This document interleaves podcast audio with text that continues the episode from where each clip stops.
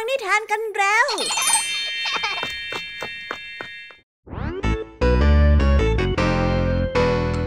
สวีดัสสวัสดีน้องๆชาวรายการคิสอาวทุกๆคนนะคะ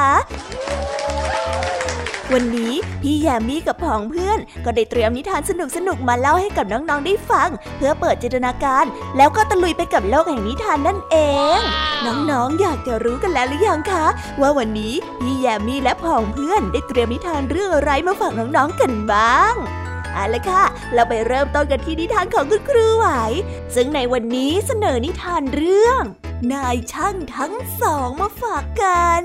ส่วนเรื่องราวของนิทานเรื่องนี้จะเป็นอย่างไร น้องๆต้องไปรอติดตามรับฟังกันในช่วงคุณครูไหวใจดีของพวกเรากันได้เลยนะคะพี่แยมมี่ในวันนี้ขาบอกเลยค่ะว่าไม่ยอมน้อยหน้าคุณครูไหวเพราะว่าวันนี้พี่แยมมี่ได้เตรียมนิทานทั้งสามเรื่องสามรสมาฝากน้องๆกันอย่างจุใจกันไปเลย และนิทานเรื่องแรกที่พี่แยมมี่ได้จัดเตรียมมาฝากน้องๆ มีชื่อเรื่องว่า แข่งกันโวยวายต่อกันในนิทานเรื่องที่สองที่มีชื่อเรื่องว่าคำสัญญาของคนหัวหมอ และในนิทานเรื่องที่สามมีชื่อเรื่องว่า ความหมายของนกเทเลอร์ส่วนนิทานทั้งสามเรื่องสามรสนี้จะสนุกสนานสู้คุณครูไหวเหมือนกับที่พี่ยามีบอกได้หรือเปล่านั้น น้องๆต้องไปรอติดตามรับฟังกันในช่วงพี่ยามีเล่าให้ฟังกันนะคะ นิทานสุภาษิตในวันนี้เจ้าจ้อยทำท่าทางดีใจผิดปกติจนลุงทองดีนั้นสงสัย จึงได้ถามว่าเกิดอะไรขึ้น แต่เจ้าจ้อยก็เฉยชัยไม่ยอมตอบตรงๆลุงทองดีจึงได้เดาคำตอบเอง แล้วก็ได้ยกสำนวนว่ารู้ไส้รู้พุงมาอธิบายให้กับเจ้าจ้อยได้ฟังอีกด้วย แต่ว่าเอ๊สำนวนคำว่ารู้ไส้รู้พุงที่ว่านี้ ความหมายที่แท้จริงแล้วจะมีความหมายว่าอย่างไรกันนะถ้าน้องๆอยากจะรู้กันแล้วเนี่ยต้องไปรอติดตามรับฟังพร้อม ๆ กันในช่วงนิทานสุภาษิตจากลุงทองดีและก็เจ้าจ้อยตัวแสบของพวกเรากันได้เลยนะคะ และในวันนี้นะคะ พี่เด็กดีได้เตรียมนิทานเรื่อง เรื่องวุ่นในวงดนตรีไทยมาฝากกันค่ะ ส่วนเรื่องราวของนิทานเรื่องนี้จะเป็นอย่างไร จะสนุกสนานมากแค่ไหน น้องๆห้ามพลาดเด็ดขาดเลยนะคะในช่วงท้ายรายการกับพี่เด็กดีของเราค่ะ โอ้โห เป็นยังไงกันบ้างล่ะคะ แค่ได้ยินแค่ชื่อเรื่องนิทานก็น่าสนุกแล้วใช่ไหมล่ะคะเด็กๆ พี่ยามีก็ตื่นเต้นอยากจะฟังนิทานที่น้องๆ รอฟังอยู่ไม่ไหวแล้วล่ะค่ะ งั้นเอาเป็นว่าเราไปฟังนิทานทั้งหมดเลยดีกว่าไหมคะ งั้นถ้าน้องๆ พร้อมกันแล้ว เราไปพร้อมกันเลยดีกว่านะคะสามสองหนึ่งไปกันเลย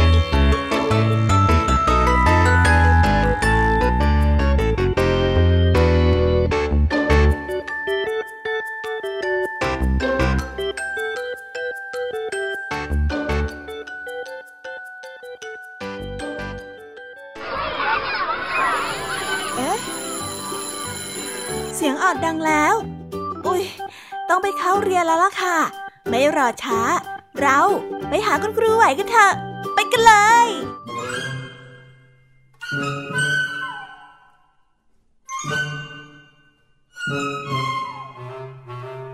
ส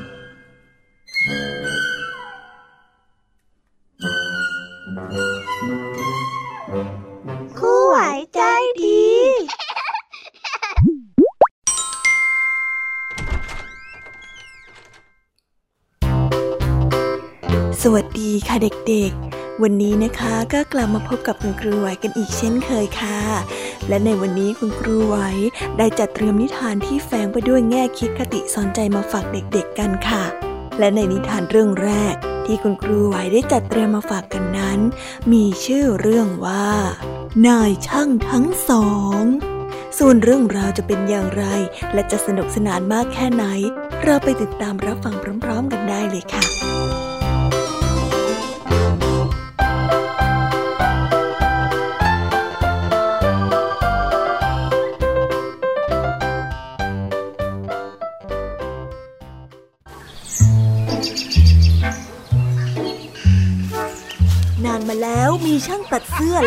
องเป็นเพื่อนกัน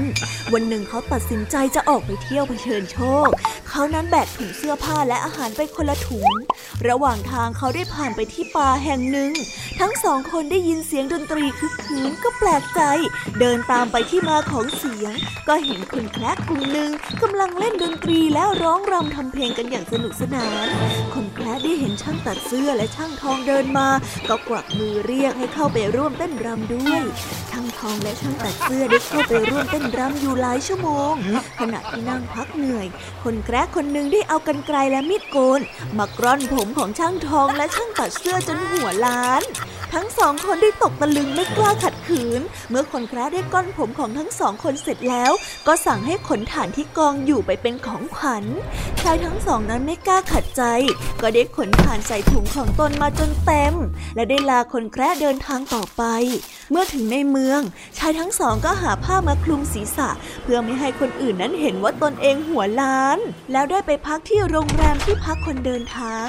ตอนเช้า เมื่อชายทั้งสองตื่นขึ้นมาก็พบว่า หัวที่ลานนั้นกลับมีผมขึ้นดกดำเหมือนเดิม ก็ดีใจมาก และเมื่อไปเปิดถุงที่ใส่ทานของฝันของคนแคร์ก็ปรากฏว่าทานทุกชิ้นนั้นกลายเป็นทองทั้งหมด ช่างตัดเสื้อและช่างทองดีใจมาก ช่างตัดเสื้อได้บอกว่า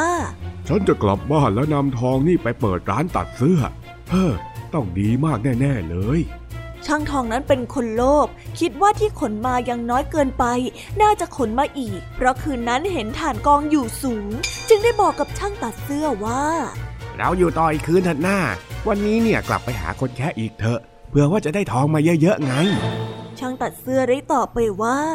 เราพอแล้วล่ะ ถ้าหากว่าท่านอยากไป เดี๋ยวเราจะคอยอยู่ตรงนี้นะ แต่ว่าเราอะคงไม่ไปด้วยหรอก ช่างทองได้เดินเข้าไปในป่าเพียงคนเดียว และไปพบกับคนแคร์กลุ่มเดิม เมื่อเขาได้ร่วมเต้นรำด้วยแล้วก็ถูกโกนผม พอคนแคร์ได้ชี้ให้ไปขนถ่านเป็นของขวัญ ช่างทองก็ขนใส่ถุงเป็นจำนวนมาก กระเป๋าเสื้อ กระเป๋ากางเกง ใส่ถ่านจนเต็มไปหมดและในคืนนั้นเขาก็กลับมาที่พักในตอนดึก ช่างตัดเสื้อได้เข้านอนแล้ว ช่างทองก็เข้านอนด้วยความปลาบปลื้มใจ Ha ha! ในตอนเช้า พอช่างทองตื่นขึ้นมาก็ได้รีบคว่ำหัว และก็ตกใจเป็นอย่างยิ่ง ที่หัวของเขานั้นล้านและไม่มีผมขึ้นมาอีก พอเขาได้ลุกขึ้นไปเปิดถุงถ่านดู ก็ปรากฏว่าเป็นถ่านดำสกปรกไปทั้งหมด ไม่มีทองเลยแม้แต่น้อย ช่างทองนั้นตกใจมาก แต่เขาก็คิดปลอบใจตัวเองว่า เขายังมีทองที่ได้จากวันนั้นอยู่ แต่เมื่อไปเปิดดูถุงที่เคยใส่ทองเอาไว้ ก็ปรากฏว่ากลายเป็นถ่านไปหมดเช่นเดียวกัน ช่างทองนั้นรู้สึกโกรธและเสียใจมาก ได้เฝ้าตีอกชกหัวร้องไห้อยู่ ช่างตัดเสื้อนั้นมีความสงสารจึงได้บอกว่า เอาหน้าอย่าเศร้าไปเลย เดี๋ยวฉันจะแบ่งทองของฉันให้ก็แล้วกันนะแล้วทั้งสองก็เดินทางกลับบ้าน และอยู่อย่างมีความสุขตลอดมา แต่หลังจากที่กลับมาแล้วช่างทองก็ต้องใส่หมวกคลุมหัวล้านของเขาอยู่ตลอดเวลา เพราะว่าผมนั้นไม่กลับงอกขึ้นมาอีกเลย แล้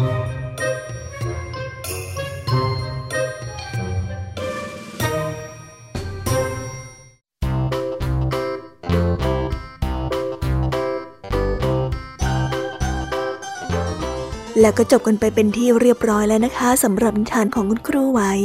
เป็นยังไงกันบ้างล่ะคะเด็กๆ วันนี้เนี่ยสนุกจุใจกันหรือเปล่าเอ่ยมีเด็กๆหลายคนเลยนะคะที่ยังไม่จุใจกัน งั้นเราไปต่อกันในนิทานช่วงต่อไปกันเลยดีกว่าไหมคะเอาละค่ะ งั้นเราไปต่อกันในนิทานช่วงต่อไปกับช่วงพี่แยมมี่เล่าให้ฟังกันเลยนะคะ แต่สำหรับตอนนี้เนี่ย เวลาของคุณครูไหวก็ได้หมดลงไปแล้ว งั้นครูไหวต้องขอตัวลากันไปก่อนแล้วนะคะ สวัสดีค่ะ บ๊ายบาย แล้วพบกันใหม่นะคะเด็กๆ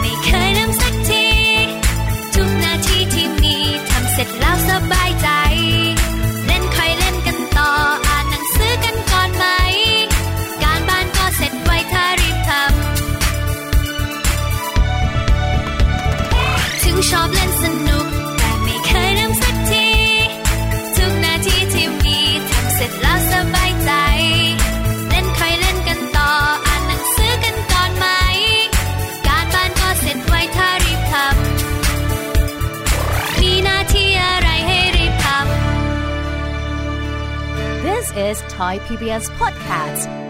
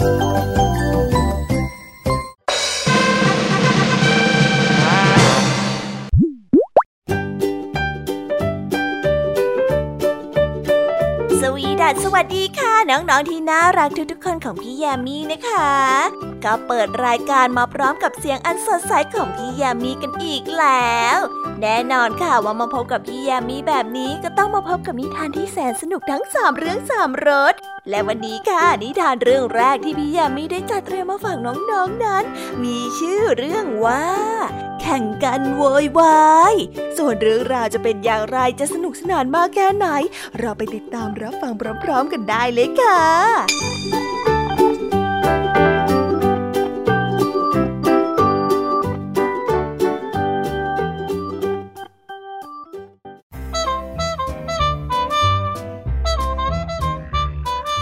อไก่ตัวหนึ่งขันในเวลาเช้ามืดทุกวัน และเจ้านายของมันก็ตื่นขึ้นมาเตรียมตัวไปทำงานได้ทันเวลา วันหนึ่ง นายได้ไปซื้อนกกระว่าวมาเลี้ยง พอถึงเวลาเช้ามืด นกกระว่าวก็ได้ร้องเสียงดังขึ้น และแล้วเจ้านายก็ได้ตื่นขึ้นมาทำให้พ่อไก่นั้นนึกโกรธเจ้านกกระว่าที่มาทำหน้าที่ร้องปลุกเจ้านายแข่งกับมัน ดังนั้นพอถึงเวลาเช้าวันใหม่ พ่อไก่ก็ได้ขันอย่างดัง ๆ ทำให้นกกระว่าวร้องเสียงดังขึ้นไปอีก เพื่อแข่งกับพ่อไก่ เสียงร้องของทั้งสองนั้นทำให้เอตโลไปจนทั่วทั้งหมู่บ้านทำให้เจ้านายนั้นตื่นขึ้นมาด้วยความโมโห และได้หยิบไม้มาไล่ตีไก่กับนกกระว่าวด้วย โอ้ยหนวกหูนัก จะร้องแข่งกันทำไมเนี่ย ทีนี้ถ้าจะร้องดัง ๆ ให้หนวกหูอย่างนี้อีกนะ เดี๋ยวข้าจะตีให้ขาหักทั้งไก่ทั้งกาว่าวเลย เงียบได้แล้ว นายของไก่และกาเหว่าได้ดุมัน และตั้งแต่นั้นในเวลาเช้า ไก่และกาเหว่าก็ร้องธรรมดาธรรมดาตามธรรมชาติของมัน หลังจากนั้นก็ไม่ถูกตีอีกเลย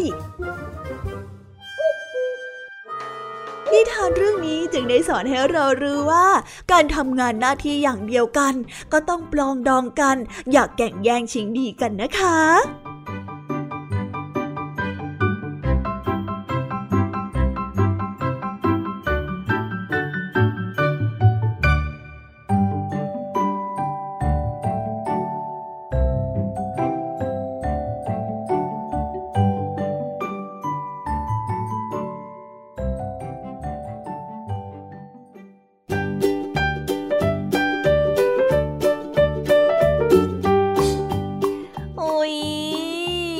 นิทานเรื่องแรกของพี่ยามีกันลงไปแล้วว่าเผอแป๊บแป๊บเดียวเอง แต่พี่ยามีรู้นะคะว่าน้องๆออย่างไม่จุใจกันอย่างแน่นอนพี่ยามีก็เลยเตรียมนิทานแนวเรื่องที่สองมาฝากเด็กๆกันค่ะ ในนิทานเรื่องที่สองนี้ มีชื่อเรื่องว่าคำสัญญาของคนหัวหมอ ส่วนเรื่องราวจะเป็นอย่างไร และจะสนุกสนานมากแค่ไหน เราไปรับฟังพร้อม ๆ กันได้เลยค่ะ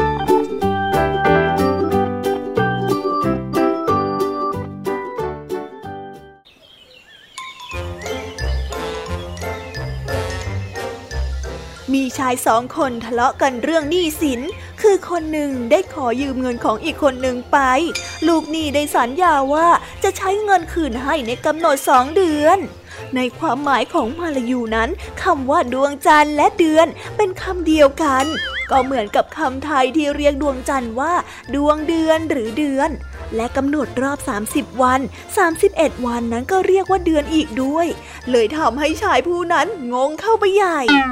ครั้นเมื่อถึงกำหนดสองเดือนตามที่สัญญาเอาไว้ เจ้าหนี้ก็ได้ไปทวงหนี้ตามปกติ ลูกหนี้ก็เลยชี้ไปบนท้องฟ้า พลางตอบพ่นห้วนว่า นี่มันเดือนเดียวเท่านั้นเอง เจ้าหนี้จึงได้ตอบออกไปว่า นี่มันสองเดือนแล้วตั้งแต่ฉันให้ท่านยืมเงินไปนะ่ะ และท่านก็สัญญาว่าจะจ่ายเมื่อมันครบสองเดือน นี่ก็ครบแล้วยังไงล่ะ แต่ว่านั่นมันก็เพิ่งมีแค่เดือนเดียวนี่นะ ลูกหนี้ได้เถียง เมื่อโตเถียงไม่เป็นที่ตกลงกันได้ เจ้านี่ต้องจำเป็นจากไป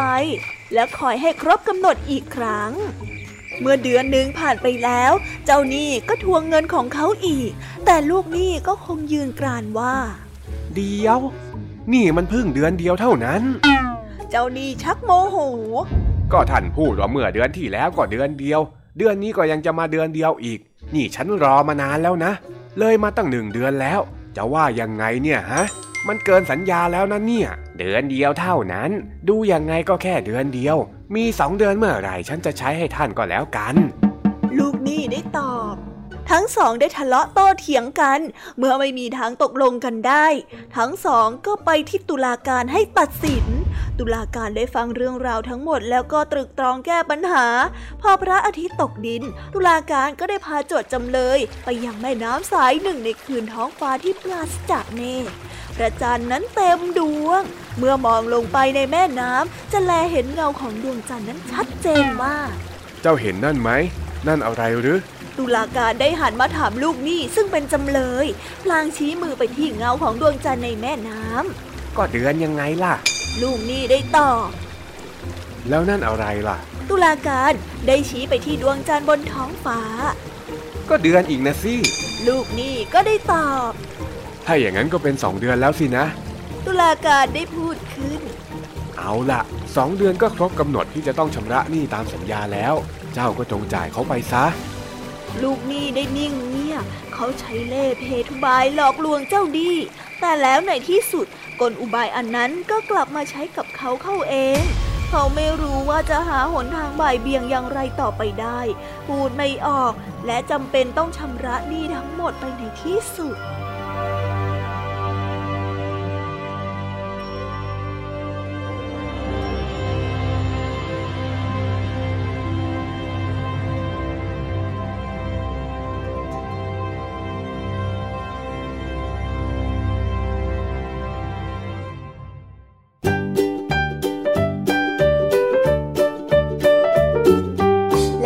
ก็จบกันไปแล้วนะสำหรับนิทานในเรื่องที่สองของพี่ยามีเป็นไงกันบ้างคะน้องๆ สนุกจุใจกันแล้วหรือยังเอ่ยฮะอะไรนะคะ ยังไม่จุใจกันหรอไม่เป็นไรค่ะน้องๆ พี่ยามีเนี่ย ได้เตรียมนิทานในเรื่องที่สามมารอน้องๆอยู่แล้ว งั้นเราไปติดตามรับฟังกันในนิทานเรื่องที่สามกันต่อเลยดีไหมคะ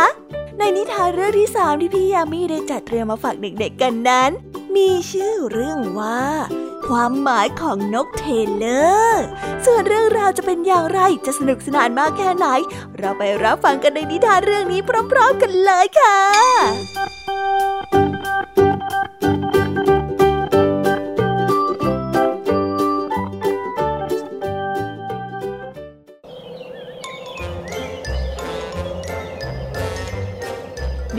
วันหนึ่ง นก Tailor กำลังบินว่อนไปที่รอบป่า เพื่อเก็บกิ่งไม้และใบไม้มาทำรังของมัน ในขณะนั้นพังพอนน้อยที่สงสัยตัวหนึ่งได้เดินผ่านมา พังพอนน้อยได้มองนก Tailor รวบรวมสิ่งต่างๆ แล้วก็ส่งเสียงกระแอม เพื่อจะเรียกร้องความสนใจอย่างอะไรอะ เจ้านกได้เอ่ยถามด้วยความสงสัย เอ่อทำไมเธอถึงมีชื่อว่า Tailor ล่ะ พังพอนน้อยได้เอ่ยถาม แต่ฉันว่าเธอน่าน่าจะมีชื่อว่าวุ่นวายมากกว่า จิ๊บจิ๊บจิ๊บนก Tailor ได้ร้อง ตอนเนี้ยฉันยุ่งเกินกว่าที่จะคุยกับเธอนะเข้าใจไหมโอ้ใจร้ายจัง คนเราก็แค่อยากจะถามเธอเฉยๆอะถามแค่นี้ก็ไม่ได้ทำไปอารมณ์เสีย พังพรจึงได้นั่งลง มองเจ้านกเทเลอร์ ได้ใช้จงอยปากแหลมคมของมัน เจาะรูเล็กๆ ในใบไม้ใหญ่สองใบ แล้วก็ได้สอดใยแมงมุมเส้นยาวผ่านรูพวกนั้น เพื่อร้อยใบไม้ทั้งสองเข้าด้วยกัน ต่อมามันก็ได้บุเปลใบไม้ด้วยขนที่นุ่มๆเพื่อให้มันนั้นอบอุ่นและนุ่มสบายตอนนอนหลับ เมื่อทำเสร็จแล้วมันก็ได้โผล่หน้าออกมาจากรังใหม่ของมันที่แสนสบายยังไม่ไปอีกเหรอฮะเธอน่ะยังสงสัยอยู่เหรอ ว่าทำไมฉันถึงชื่อว่านกเทเลอร์ เจ้านกได้ร้องจิบจิบพังพรได้ยิ้มพลางกับสันหน้า เออจะว่าสงสัยก็สงสัย แต่ไม่สงสัยก็ได้ ไม่สงสัยแล้วล่ะ คำตอบอะก็เห็นชัดอยู่แล้ว ก็มันเป็นเพราะว่าเธอน่ะชอบเย็บปักถักร้อย แล้วก็ถักร้อยเก่งมากๆเลยล่ะ เหมือนกับช่างตัดเย็บเสื้อผ้าไง เก่งเหมือนกันนะเนี่ย ดีเลย ฉันจะได้ไม่ต้องแนะนำตัวเยอะในที่นี้คำว่าเทเลอร์ในภาษาอังกฤษนั้น แปลว่าช่างตัดเสื้อนั่นเองค่ะ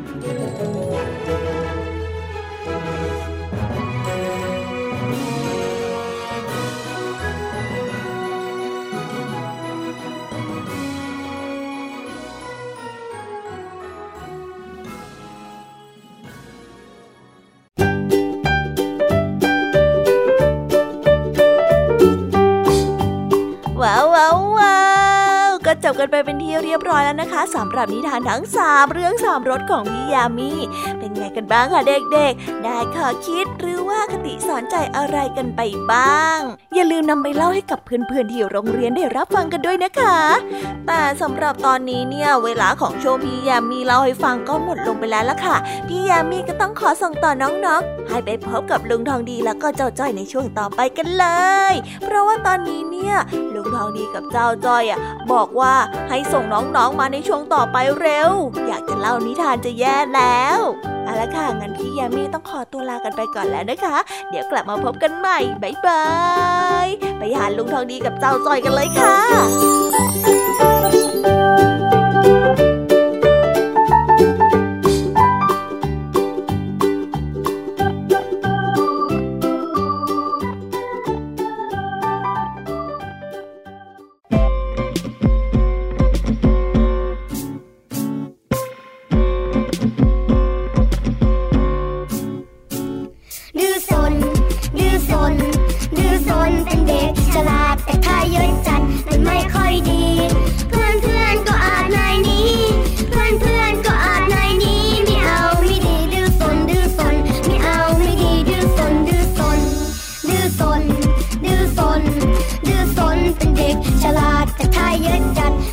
จ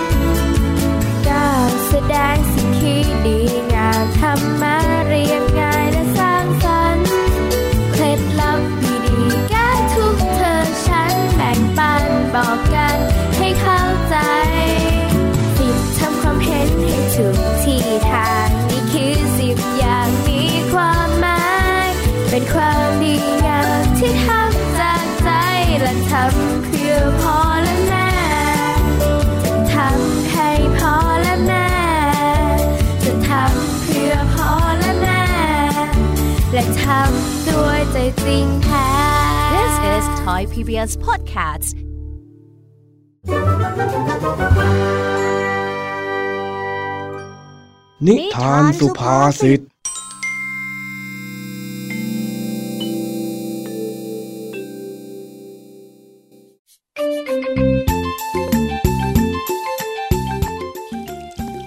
ยามเย็นแดดอ่อนๆ ณ หมู่บ้านทุ่งนาป่าดอน ลุงทองดีกำลังรดน้ำต้นไม้หน้าบ้าน โดยมีเจ้าทองก้อน สุนัขคู่ใจของลุงทองดี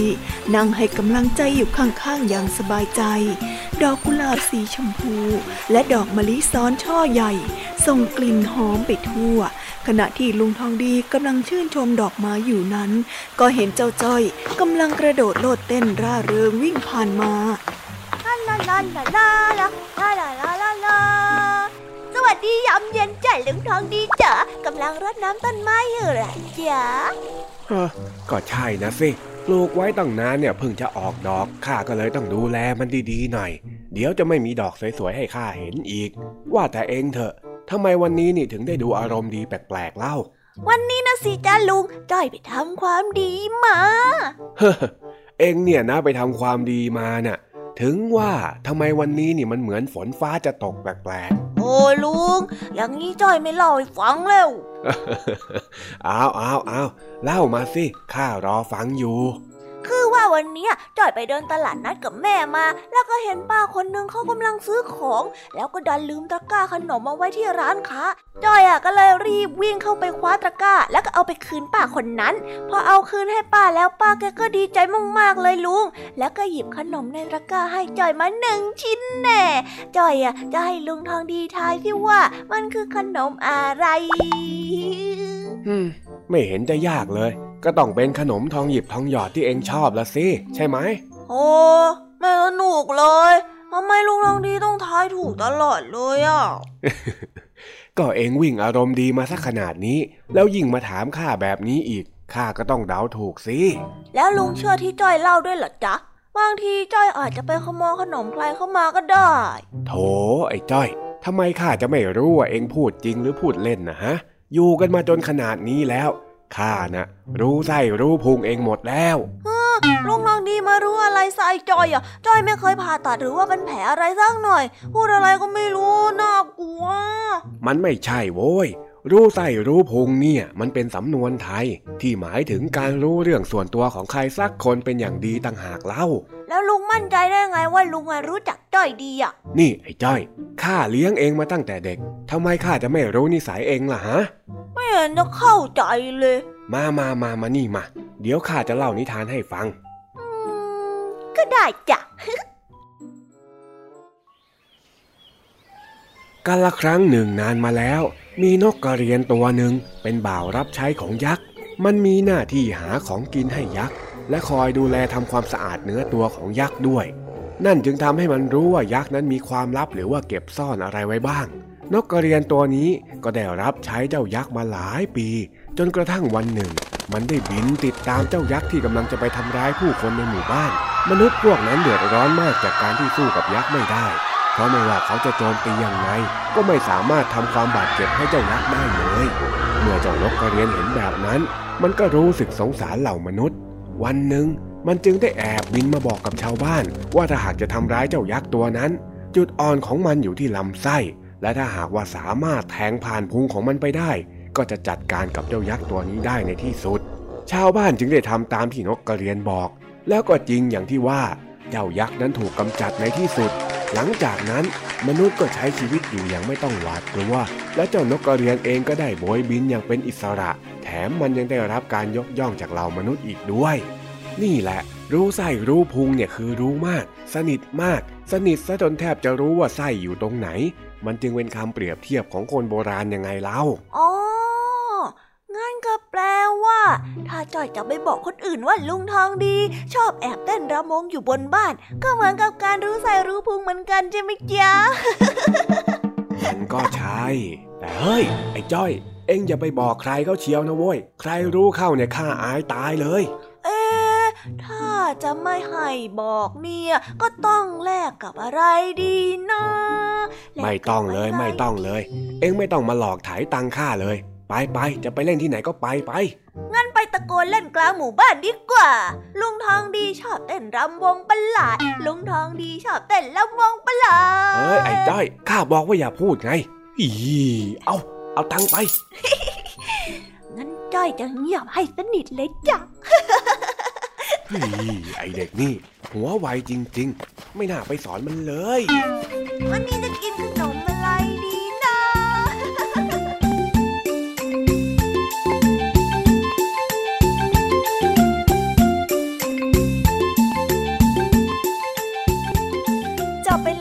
สำหรับนิทานสุภาษิตสนุกสนุกจากลุงทองดี แล้วก็จ้าจอยจอบปัญหาของเรา แต่เดี๋ยวก่อนนะคะน้องๆ อย่าเพิ่งรีไปไหนนะคะ เรายังมีนิทานแสนสนุกจากน้องเด็กดีมารอน้องๆอยู่แล้ว ถ้าน้องๆพร้อมกันแล้ว เราไปฟังนิทานจากพี่เด็กดีกันเลยค่ะ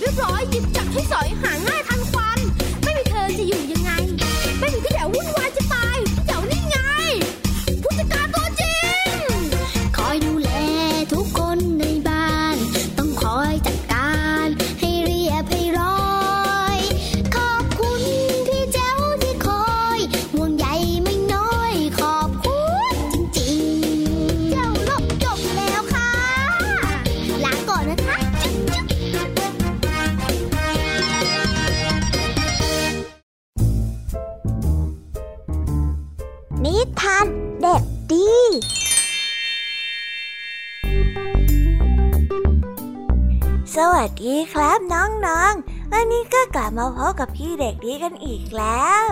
และแน่นอนว่ามาพบกับพี่เด็กดีแบบนี้ ก็ต้องกลับมาพบกับนิทานที่แสนสนุกกันในช่วงท้ารายการ และวันนี้นะครับ พี่เด็กดีก็ได้เตรียมนิทานเรื่อง เรื่องวุ่นในวงดนตรีไทยมาฝากกัน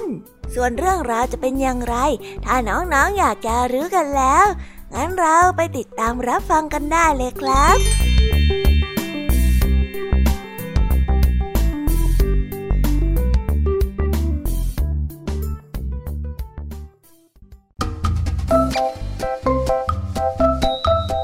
งนั้นเป็นเครื่องดนตรีชนิดหนึ่ง มีสองข้างร้อยด้วยเชือกเข้าหากัน วันหนึ่งชิงแต่ละข้างเลยเกิดทะเลาะกันเพราะต่างคิดว่าตัวเองนั้นเสียงดีกว่าอีกฝ่ายนั่นแหละเสียงดีที่สุด ชิงอีกข้างหนึ่งได้พูด ใครบอกล่ะ ฉันตั้งหากเสียงดีนะชิงอีกข้างหนึ่งได้เถียง ไม่ใช่ ฉันตั้งหากล่ะ ต้องเป็นฉันสิ ต่างฝ่ายนั้นได้เถียงกันไปเถียงกันมา และในที่สุดทั้งคู่ก็ไม่ยอมเล่นดนตรีด้วยกันอีกเลย นั่นทำให้วงดนตรีขาดความสมบูรณ์ กระนั้นทั้งสองจึงไม่ยอมลดลาวาสองให้แก่กัน ต่างฝ่ายต่างถือทิฏฐิไม่ยอมเห็นแก่ประโยชน์ส่วนรวมเลยฉันบอกว่าฉันจะเป็นคนที่ดีที่สุดเสียงดีที่สุด และก็ดีมากที่สุด ฉันบอกว่าฉันยังไงล่ะ นี่ที่ผ่านมาเธอไม่เห็นเลยเหรอ ว่าฉันน่ะเสียงดีขนาดไหนอะ วันหนึ่งคองทนไม่ไหวเลยได้พูดกับเพื่อนๆ ต้องเข้าไปคุยกับเจ้าชิงดูแลละมังเฮ้ย น่ารำคาญจริงๆ ของได้พูด แล้วใครจะไปเป็นคนพูดล่ะเนี่ย ซอดวงได้ถาม ก็ต้องเป็นพี่ระนาดเอกละสิ ปีได้ออกความเห็น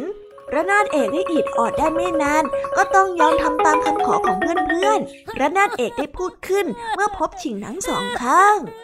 นี่ชิงทั้งสองข้าง งานอะไรก็ตาม เราทำคนเดียวไม่ได้หรอก หรือถ้าทำได้เนี่ย มันก็คงจะลำบากและไม่สมบูรณ์ อย่างวงดนตรีของพวกเราเนี่ย ถ้าไม่มีเสียงชิงก็เหมือนขาดอะไรไปบางอย่าง แล้วชิงนะ่ะต้องมีสองข้างถึงจะมีเสียง เจ้าน่ะต้องทำงานร่วมกันเข้าใจไหม ถ้าไม่อย่างนั้นน่ะ พวกเจ้าก็เป็นแค่แผ่นเหล็กท้องเหลืองไร้ค่านะ แล้วใครล่ะเสียงดีกว่ากันน่ะ ฮะชิงข้างนึงยังคงสงสัย ไม่มีใครดีกว่าใครหรอก แต่ที่แน่ ๆ เนี่ย ชิงเพียงข้างเดียว มันทำให้เกิดเสียงไม่ได้นะ พวกเจ้าควรคิดถึงตรงนี้ไว้ด้วยระนาดเอกได้ว่า ขิงทั้งสองข้างได้คิดอยู่ครู่หนึ่งจนเลิกทะเลาะกกัน แล้วหันกลับมาเล่นดนตรีกับพี่ระนาดเอกและเครื่องดนตรีอื่น ๆ อีกครั้งหนึ่ง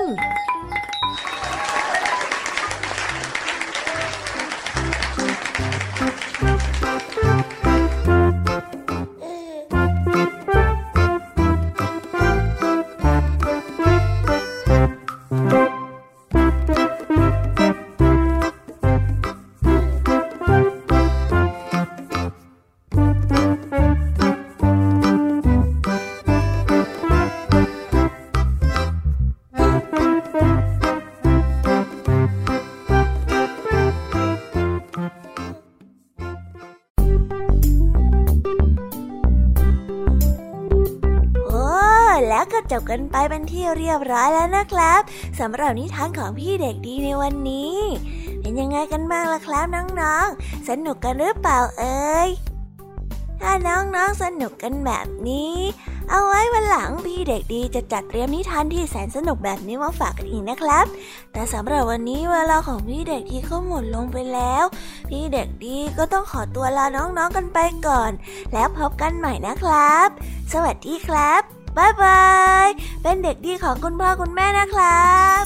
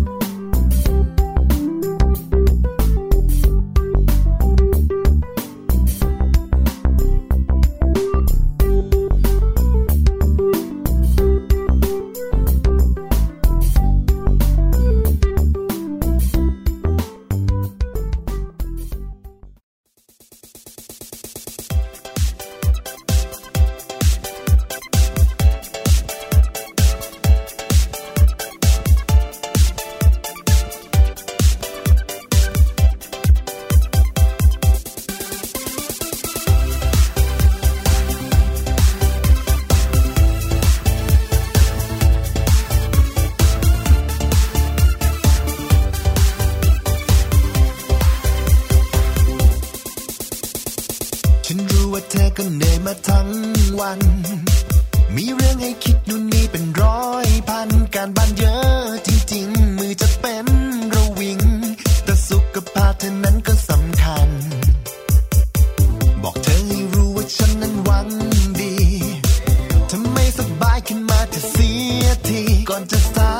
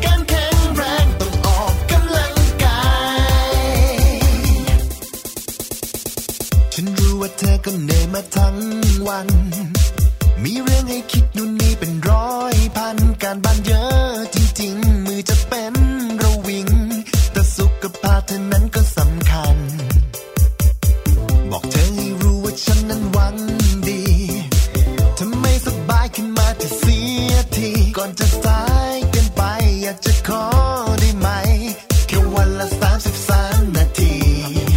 แค่เพียงขยับน่อยขยับน่อยเข้ามาชิดชิดและลองขยิงน่อย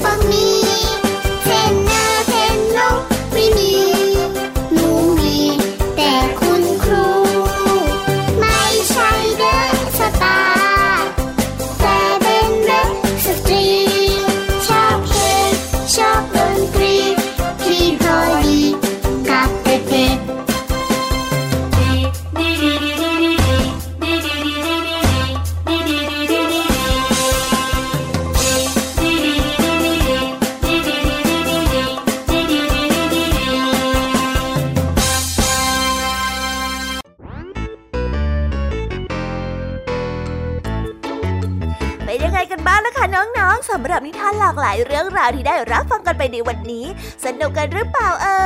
ยหลากหลายเรื่องราวที่ได้นำมาเนี่ย บางเรื่องก็ให้ข้อคิดสะกิดใจ